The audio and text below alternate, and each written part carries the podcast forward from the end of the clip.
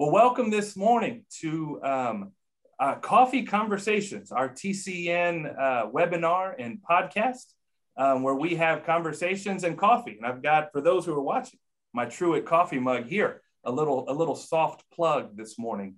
Um, we have conversations with uh, thought leaders in ministry about challenges in ministry, stories of ministry to encourage, support, uh, support and equip pastors and churches. Our guests today are good friends of Truett.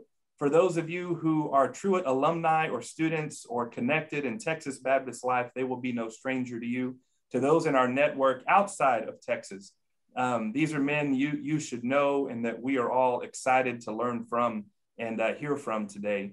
Uh, Dr. Levi Price was a longtime pastor at First Baptist El Paso, um, was the director of pastoral ministries and professor of practical theology and pastoral ministries here at Truett, retired a few years back currently is the interim pastor at First Baptist Clifton, just outside of Waco, up the road a little bit. Uh, Dr. Ron Cook um, recently retired a couple years ago. He was the director of the D-Min program, Doctor of Ministry program at Truett, Old Testament professor at Truett, director of the W. Winfred Moore Center for Ministry Effectiveness in his last post at Truett, and is now director of Arterios. Um, a, if I, I get that right, Ron, did I say that right? Um, Artios. Artios. Artios. Artios. I knew when I said it, I didn't get it quite right. Um, at First Baptist Woodway, which he may tell us a little bit about, uh, is a three-year training program for um, for leaders and disciples in First Baptist Woodway. Um, these men, uh, for many of us who went to Truett, are our mentors and our friends, have been our our confidants and um, yeah, and mentors and friends through ministry for many years. And we're going to have the first conversation today of three over the next month, where we visit with uh, Dr. Cook and Dr. Price about their ministry um, and about, uh, and really in hopes of encouraging those in pastoral ministry today of some of their stories and what they've learned and how they want to encourage us. Um, so, Dr. Cook, Dr. Price, thank you for being with us today. I'm glad to be Good here. to be with you. Yeah. I could go on and on on this, but um, I will say personally, and I'll just say it in this first one, and I won't burden you guys with this every time, how much you've meant to me personally in my life. Uh, Dr. Price, yours was literally the first class I took at Truett at 8 a.m., my first semester, Leadership for Ministry.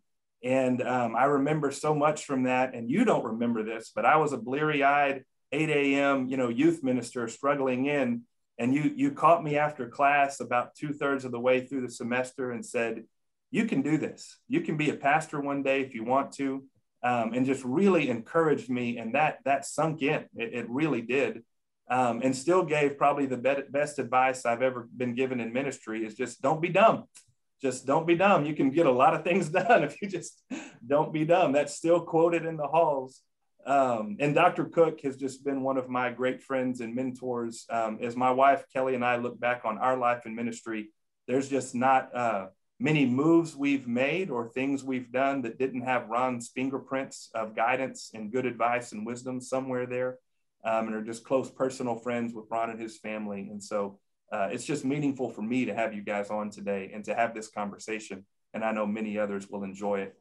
Um, well, to get going, uh, tell us a little bit about your call to ministry, um, how that call came to you, um, and where did you get started in ministry? How did you get started in ministry?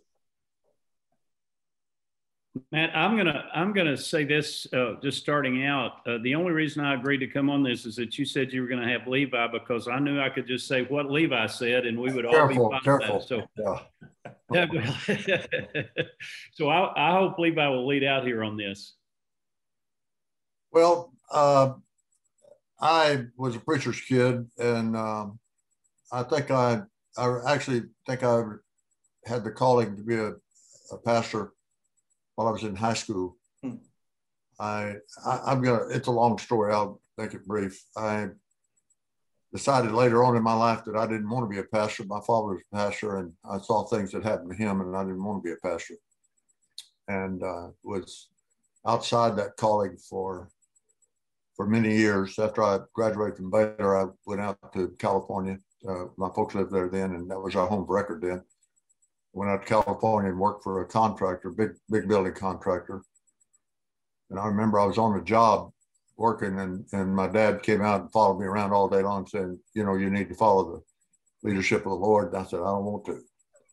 Uh, later on in my life, I uh, went in the Marine Corps, and while I was in Vietnam, a, uh, a chaplain witnessed to me. That's one of the reasons I appreciate military chaplains. Chaplain ministered to me, really called me back to commitment to Christ. And once I came back to commitment to Christ, uh, I didn't do it while I was in Vietnam. It was I was uh, about a year after I got back from Vietnam.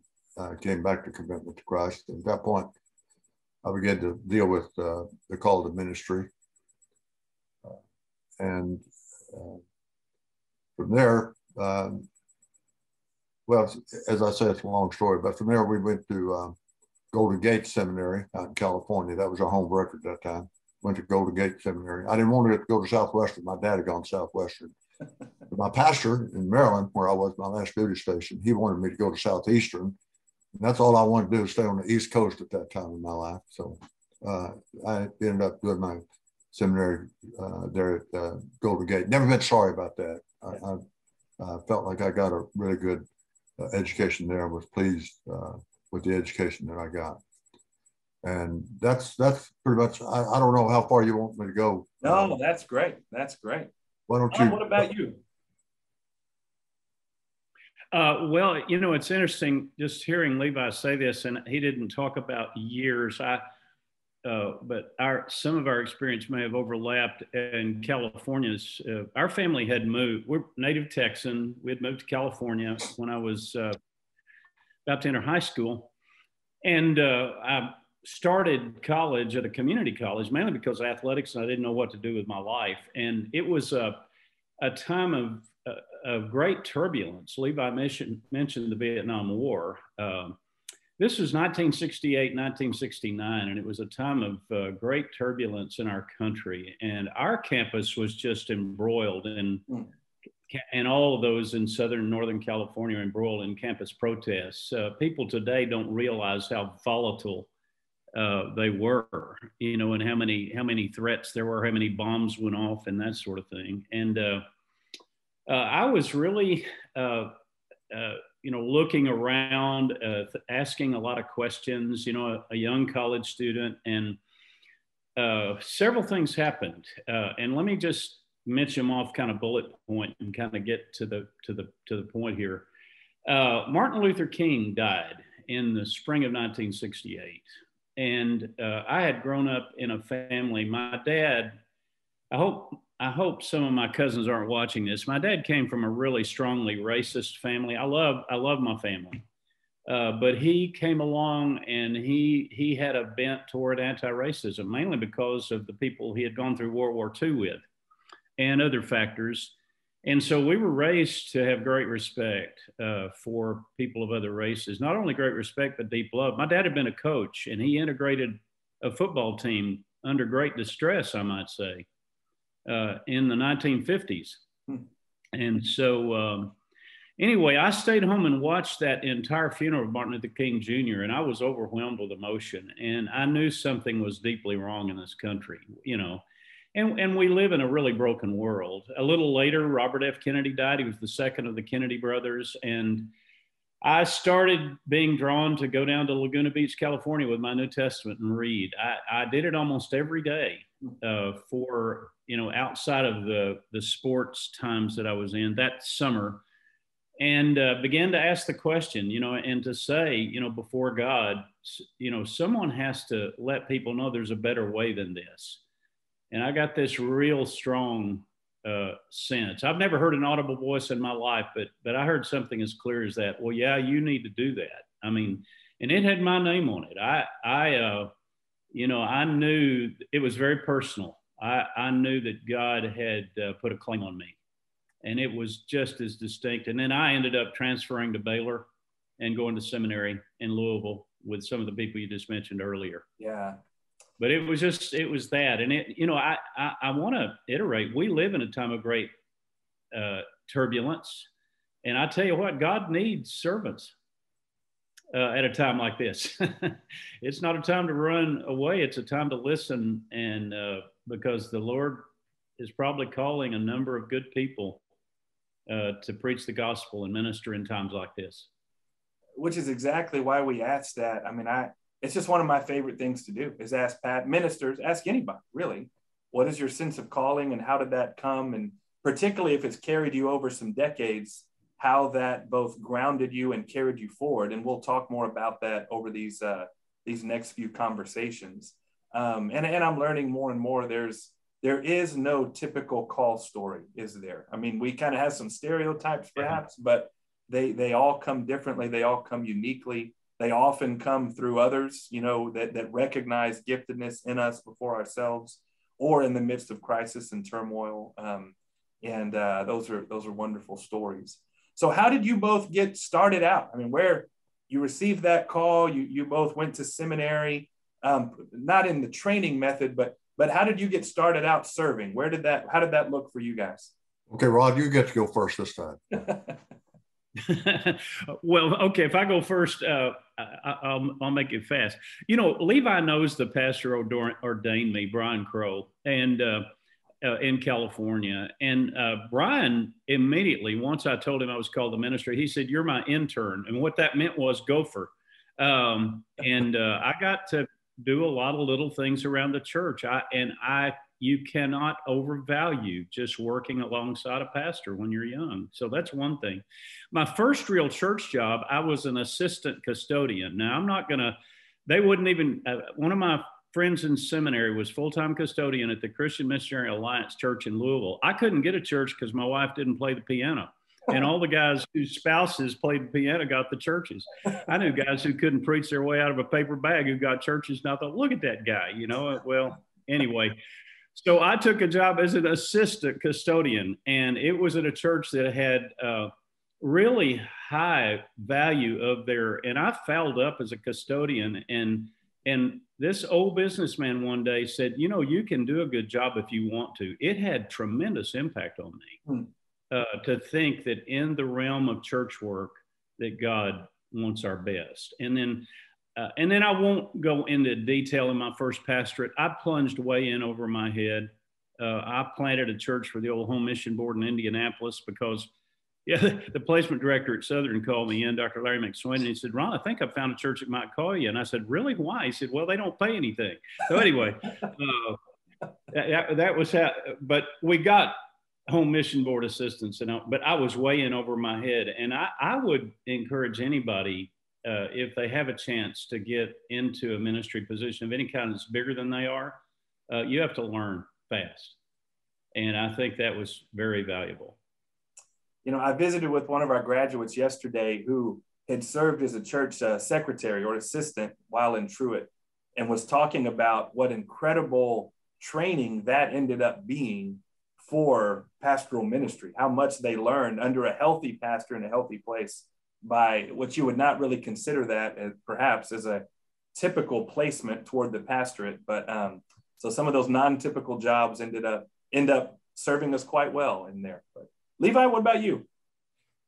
Well, I would, when I got to seminary, I, I wanted to preach. And so there was a vice president at the seminary that sent the guys out. You know, churches would call in and, and uh, he would send them out. And I camped on his doorstep until he finally sent me out somewhere. and then he got a good report, so I got sent out several times after that. Um, but when going to my first church, I had a classmate that called me in, in my first class in the morning and said, um, Levi, would you go over here and preach with me? Uh, I was supposed to go here, and another church called wanted me to come in view of a call. So so I went over to that church and preached for him that Sunday. Actually, when I showed up, they thought I was he. and uh, nobody realized who I was until I'd been there for a while. that church ended up calling me to be the pastor. Uh, it, it, it, talk about over your head. That was the church. I was I was the first part-time pastor, you know, seminary student pastor that church had had, but they'd gotten into tremendous financial trouble, and we may talk about this a little bit later but got into tremendous financial trouble and they had to go to a, uh, a student pastor. And so that was my first pastor. I had also been working as a janitor, Ron. I was, a, was cleaning up the, the county attorney's office, making $105 a week, $105 a week. About this is 1969, y'all. So, so you get the picture here. And uh, that church called me and they said, we'll pay you hundred dollars a week. That sounded good to me to do what I wanted to do.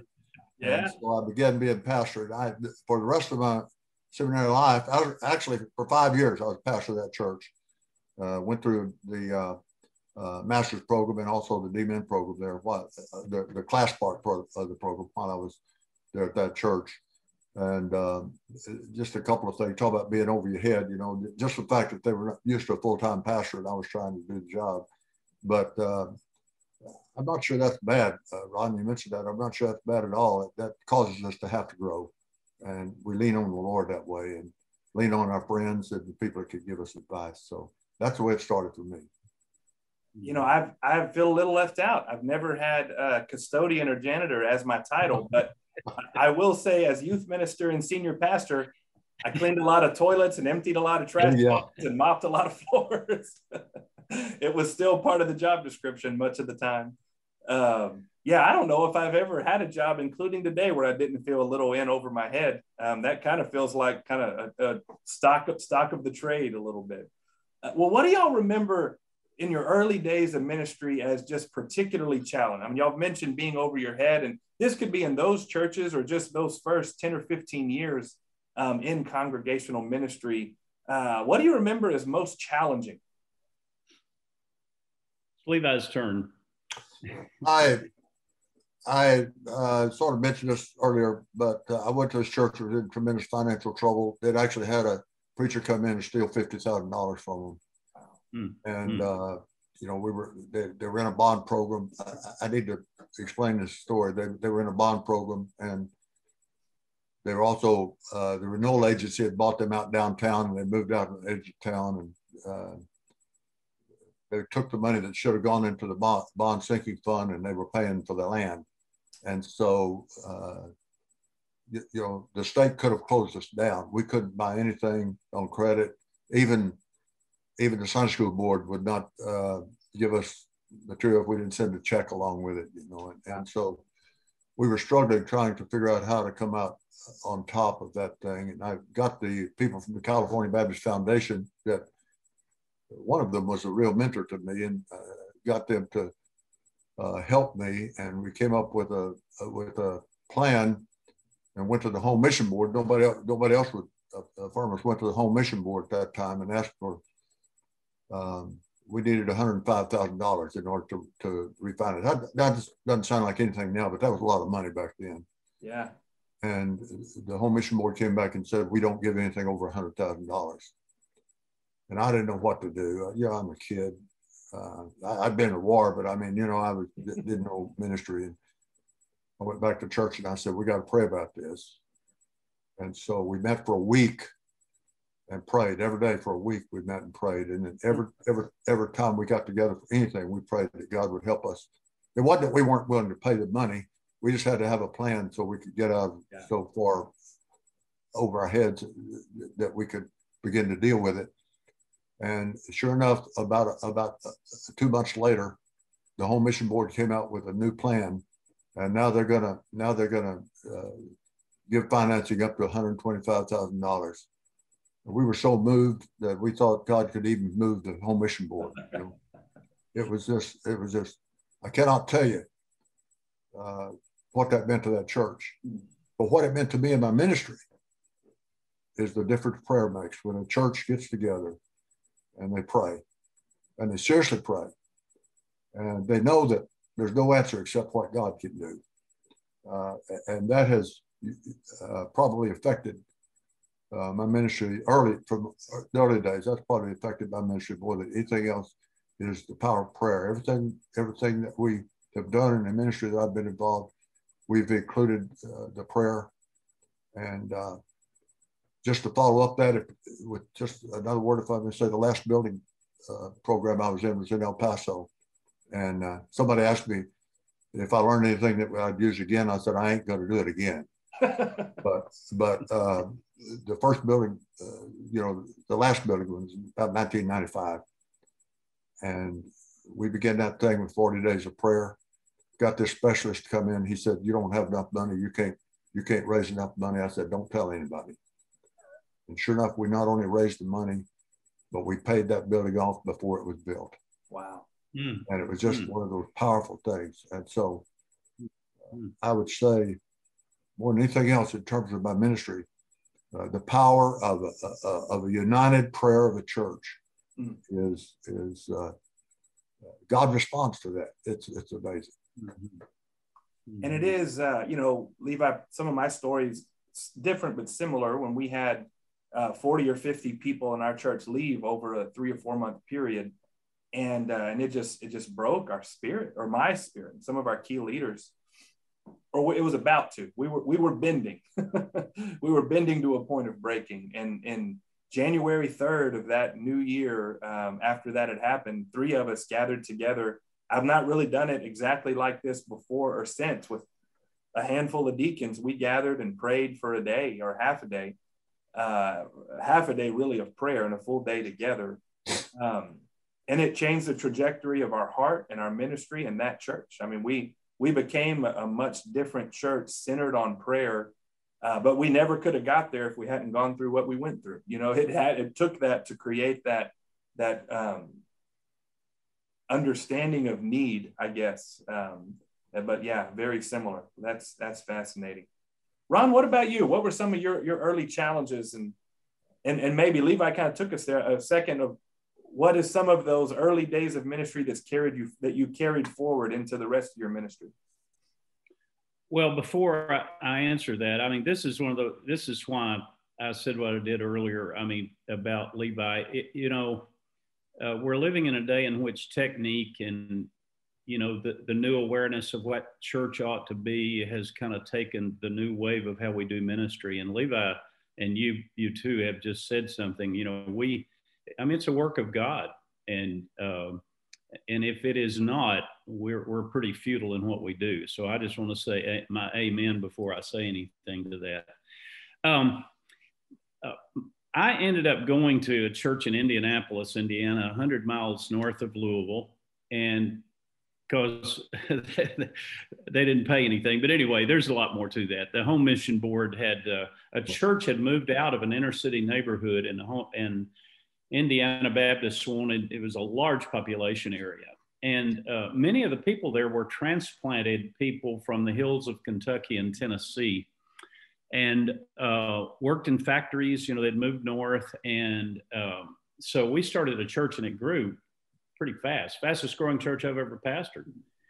Uh, but in my first deacons meeting, there was a sheet metal worker, there was a guy who worked in some kind of office, there was an old factory worker, and there was one other guy. And I said something about 10 minutes into the meeting, uh, which I did early in ministry several times that uh, I had to learn and grow up a lot. But I said something that set this guy off. Now, C.W. Belcher was an old he grew up in the coal mines of eastern Kentucky, and I hope I don't offend anybody. He had one eye looking at you and one eye, one eye hunting for you all the time. and when you try to look at him, you try to move around and see where is this guy. And I said something that set him off, and he started walking around the room, and I could tell he was upset. To this day, I don't know what it was, but it was a. I think it was the way I responded to some of the things the deacons were talking about, and I was a new. I wasn't really brash, but I wasn't respectful enough, I'm sure. He said, Preacher, would you step outside?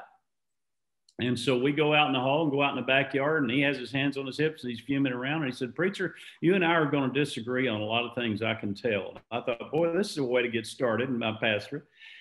And he looked at me and he said, I'd like to, I'd like to know that you and I could have a fist to skull fight out here and go back and be friends. And I almost stopped breathing. I thought, am I about to get in a fight here or what's going on? What he was telling me was, you and I might have to step out and argue a few things out. But you know what? When we walked back in that room, he was fully supportive of me. He was communicating to me that, you know, we're going to have to work through a lot of things, you and I. And we did. And he, I, I haven't ever had a deacon more helpful to me than that man was because he didn't mind telling me when he thought I was wrong or when he disagreed with me. And then we'd pray about it and it was done. Uh, but here's the point learning to love and respect and work with people who are really different from myself. That was an incredible gift from God. I, uh, man, I tell you, learning to love and respect and work with those people just put a stamp on my ministry and uh, one that was needed. And, and I'll add one little other little tag. uh, learning to get things done with a limited amount of time. You know, in seminary, I mean, you're you're just you're you know if you're t- taking seminary seriously plus doing ministry, but wherever you are, um, you know, I hear I hear some people with these idyllic expressions of pastoral ministry, and I think, boy, you know, you uh, you must have been like Eugene Peterson and been able to do it just like you wanted to. I think you know maybe maybe three percent of the people in ministry. And by the way, I used Eugene's book in class, but uh, for most of us, it just doesn't work that way. And learning to use limited amounts of time to get things done was really important to me. Have you read uh, the new biography by Winn Collier on Peterson, um, "A Burning in My Bones"? It, no. uh, it's much more a biography, and uh, it tells some of the rest of that story. That's really good. It's a great companion to the pastor to tell a little more of the the full story there. But yeah, I mean, it's wonderful it, it, it, it elevates the pastor, I think, doesn't take away from it. But um, anyway, that's a little aside. Uh, that's neither here nor there. Um, well, I remember, I don't remember a ton from seminary. A lot of it sunk in, but I can't recall it, you know, in, in a moment. But I remember very specifically in one of the classes I had with Dr. Price, Dr. Cook was the guest. And this is an, I have, I have shared this with people. It sunk in when one of the things you shared, Ron, was um, you know, everybody gets to see the pastor's expertise and knowledge every Sunday. You know, you get to go up there and you know the most about this or close to the most in your church, and you're prepared for it. Um, that you need to get to see the practical geniuses and you need to understand and let the people in your church show you what they're good at, what they love, and understand and appreciate who they are. And boy, that hit home. I took it to heart and was one of the fun things of ministry is going and seeing people in their workplace and sitting down over lunch and coffee and understanding what gives them joy and what makes them tick what motivates them what they're good at and what they have to offer the kingdom of god. And so uh, y'all live that out and y'all pass that along to a lot of us and it certainly needs to continue being passed along. Appreciate those people and learn from them see i was smart to have ron in that class right no, you know, Levi, I teach life and work of the pastor now every fall. And when I have guests almost every week, and at the end of semester, the when they give the reviews of the class, the guests are always the best part of the class. You know, yeah. always yeah. the people yeah. that you bring in, which I try not to be hurt and take it personally, but uh, I am smart enough to bring in smarter people, and uh, that that has its own thing. Um, that was really well said, um, and and so much to learn from in that. And you know, Ron and, and Levi, what gets so much uh, press right now, and it's true, is the division that our culture is facing. We already talked about some of the parallels between the late 60s and the cultural divisions and now, and lots being written and talked about that. And after COVID, we we faced all this. But I firmly believe uh, those people like that man are still in the church that that you can disagree with, but still find ways to work together. There's others as well that don't want to work with you, that division is creeping, but there still are those people of peace that may be obstinate at time and may not be get along well, but that we can work together peacefully. Um, and boy, they are uh, a great comfort, aren't they? that we can do that. Yeah, the people who disagree with you to your face are usually not your enemy. That's right. Yeah, there's a big difference there. That's for sure. Um, yeah. Well, what is kind of a last question to visit about? Um, to speak to those in ministry now, uh, it's a hard time to be pastoring. We talked about that before we went live today. And then we got a whole crop of, of people entering ministry, many of whom have joined their church, have been serving their churches over a year in pandemic. They don't know their church other than in pandemic, which is such a, a hard way to do it. You get to know your people in crisis and you're going to have to learn to know them in peacetime, which generally that works the opposite. Uh, what what encouragement would you give, just as you view the early years of ministry? What encouragement would you give young ministers today? It's Levi's turn. I this this one I really thought about. Um, I think I would maybe suggest five things if I may do that. I'm not going to preach a sermon on these five. but uh, the first one is don't don't do dumb stuff. And y'all expect to, to hear that from me. but I cannot tell you how many of my former students have said that's the one thing I remember that you said is don't be dumb. I'm convinced that most of the problems that pastors get into, both young and old, is by doing dumb stuff. I, am just strongly convinced of that. And uh, I take my reference there from Ephesians 5, where it says, Be not unwise, but wise. Understand what the will of the Lord is. So, you know, uh, that's the first thing I would say.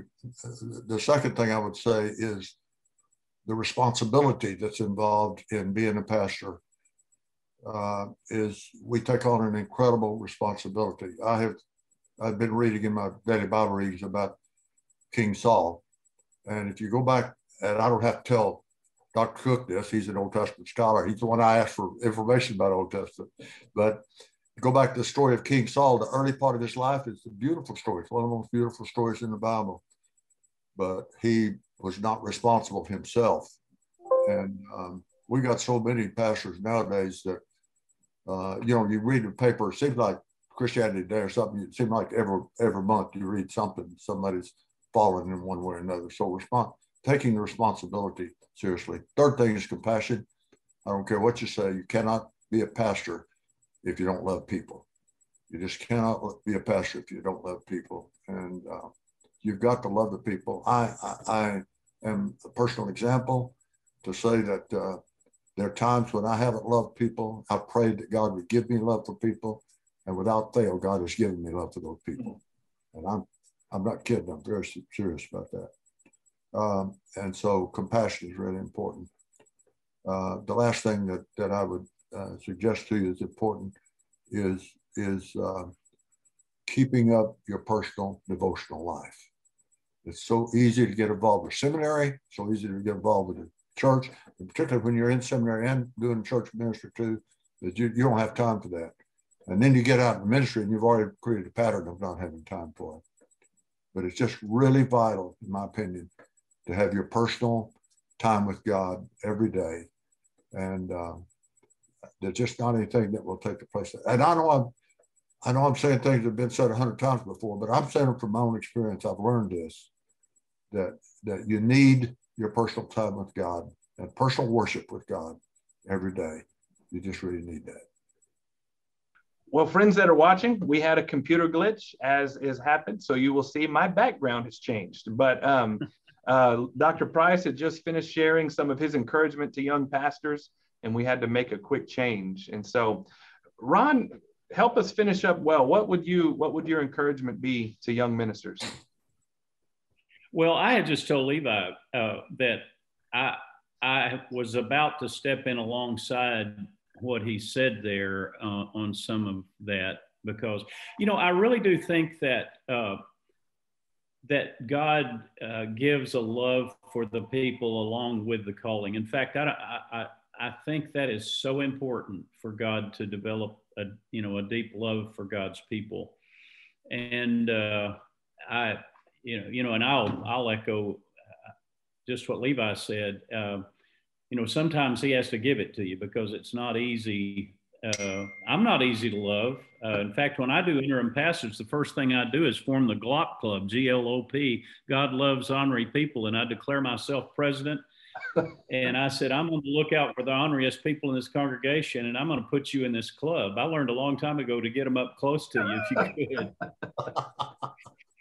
so, uh, you know, that may be worth the price of admission right there. That's great. yeah. Well, well, I don't, yeah, the GLOP Club. Well, uh, you know, and I had to learn the hard way. I mean, early in my ministry, I, thanks be to God, you know, the last time I told somebody I was going to kick their, you know what, I had to learn the, you know, the anyway. God's had to do a work on me, believe me. And uh, I, I, I have, you know, I have this mild mannered part of me, but I got this Irish temper that I've had to had to deal with all my life. So, uh, but anyway, the love of the people. You know, I, I along that line, I think uh, what I would say in terms of encouragement, I think most people really want to love their pastor. I really do. I uh, I think the vast majority in the church really want to, and you know, and it's uh, that's not an easy thing, but I think it's important to remember that because it's easy to look the other way and think, well, so and so is upset with me, and to get obsessed about a few and uh, I think when it finally took on me uh, that I realized most of the people really did want to love me as their pastor and could focus more on that, it really made a change of perspective. And I say that by way of encouragement. Uh, because I, I think our human nature is such that it's easy to focus on criticism. When I see mature pastors that are still reacting too strongly to criticism, I think, you know, what Levi said a while ago about the, the spiritual life, I really think, boy, there needs to be some work there. And I say that by way of testimony, yeah. you know, that I, I knew at those times when I was reactive or whatever that, that I needed to do some personal devotional work. And, uh, I, and I'll just say one other thing. Uh, and this is a kind of a difficult to say, and I'm not, I'm not the best at words on this, but you know, we really, when God calls us to the ministry and puts us in a pastoral position, we really are an occasion for God to work. We're one of the best opportunities God has. You know, He works through people and He works powerfully and significantly through pastors and ministers, leaders of congregations. I mean, that's an occasion for God to be at work. And uh, I tell you, you know, it is such a deep, deep uh, uh, privilege you know, the pastoral life is a magnificent life in that sense. It is a work of God if God is at work. And even with, uh, you know, our failure in humanity, and I would say that by way of encouragement that, you know, uh, you can talk all you want to about the hardships and the difficulties and running away from those. And, and I think if we talk later, we may talk about resilience. But I think, you know, to, to really realize that God is at work through our life for the sake of His church, the body of Christ, uh, which is so precious to God. And He's at work using us uh, to bring wholeness and health through what He can do, you know, through us. And we're not the be all and end all, and it's not about us. You know, it, it, it uh, and, and I put emphasis on that, that occasion for God that, you know, we just, uh, my philosophy of ministry is all we that I adopted from an old turpentine farmer in Georgia. When he said to me, "Preacher, all we do is give God a chance to work. That's all we do." Mm. And uh, we are occasions for, and anything we do is an occasion for God to be at work. And it, I think, I, I say that by way of encouragement. It's you know, there's a magnificence about that I don't know that exists uh, in anything else I know of. And there are a lot of other wonderful things that people can do. But to be called into that is, you know, uh, looking back, it just grows in its magnificence. When I look, and, I think it's one of the reasons I love pastors, and I really do. I just think they're, I look and I think, man, you know, these are magnificent. Not, you know, they may be limited. I, I, you know, I know their weaknesses and whatever, but look at what God's doing through this person and uh, it, it, just uh, you know it's an immense privilege. So. And that's a good word. And I hope for those that are watching and listening, that's a great encouragement. Um, in the midst of whatever you may be facing, Pastor, in any given day, in any given hour or season, um, to give that word of the magnificence of this calling um, and to, to give God room to work, being about that, that's a, that's a pretty good philosophy of ministry right there. But well, Ron and Levi, thank you so much for today. Um, again, if you're watching, following today, we're going to have a couple more conversations on developing, uh, on really on how Levi and Ron have faced conflict through the years and dealt with conflict, but also uh, how resiliency is formed um, through conflict and crisis and other things. And then a third conversation on transitions in ministry, and then the last stage of ministry. How do you know it's it's time to retire?